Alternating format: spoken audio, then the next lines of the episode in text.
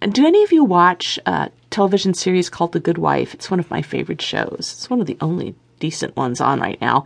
And they interviewed the producers, Robert and Michelle King, and they said they think all the time, script wise, about whether to show two characters kissing or fucking.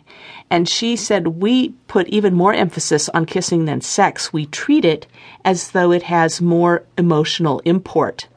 She was referring to one of the characters, a wife who has a very wary relationship with her husband who's cheated on her. He's a high profile politician. And the producer said, You see Alicia having sex with Peter more frequently and recreationally than seeing her kiss him. It's true. I was just watching it last night. She's like riding him like a hobby horse, saying, Should I lean in, honey? she does not kiss him.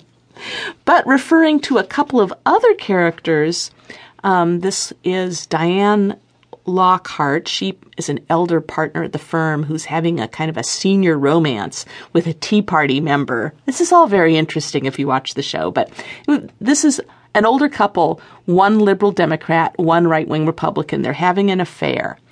And the writers said, We've shown kissing with them a lot of it because we want to emphasize the soulful connection and the conventionally romantic.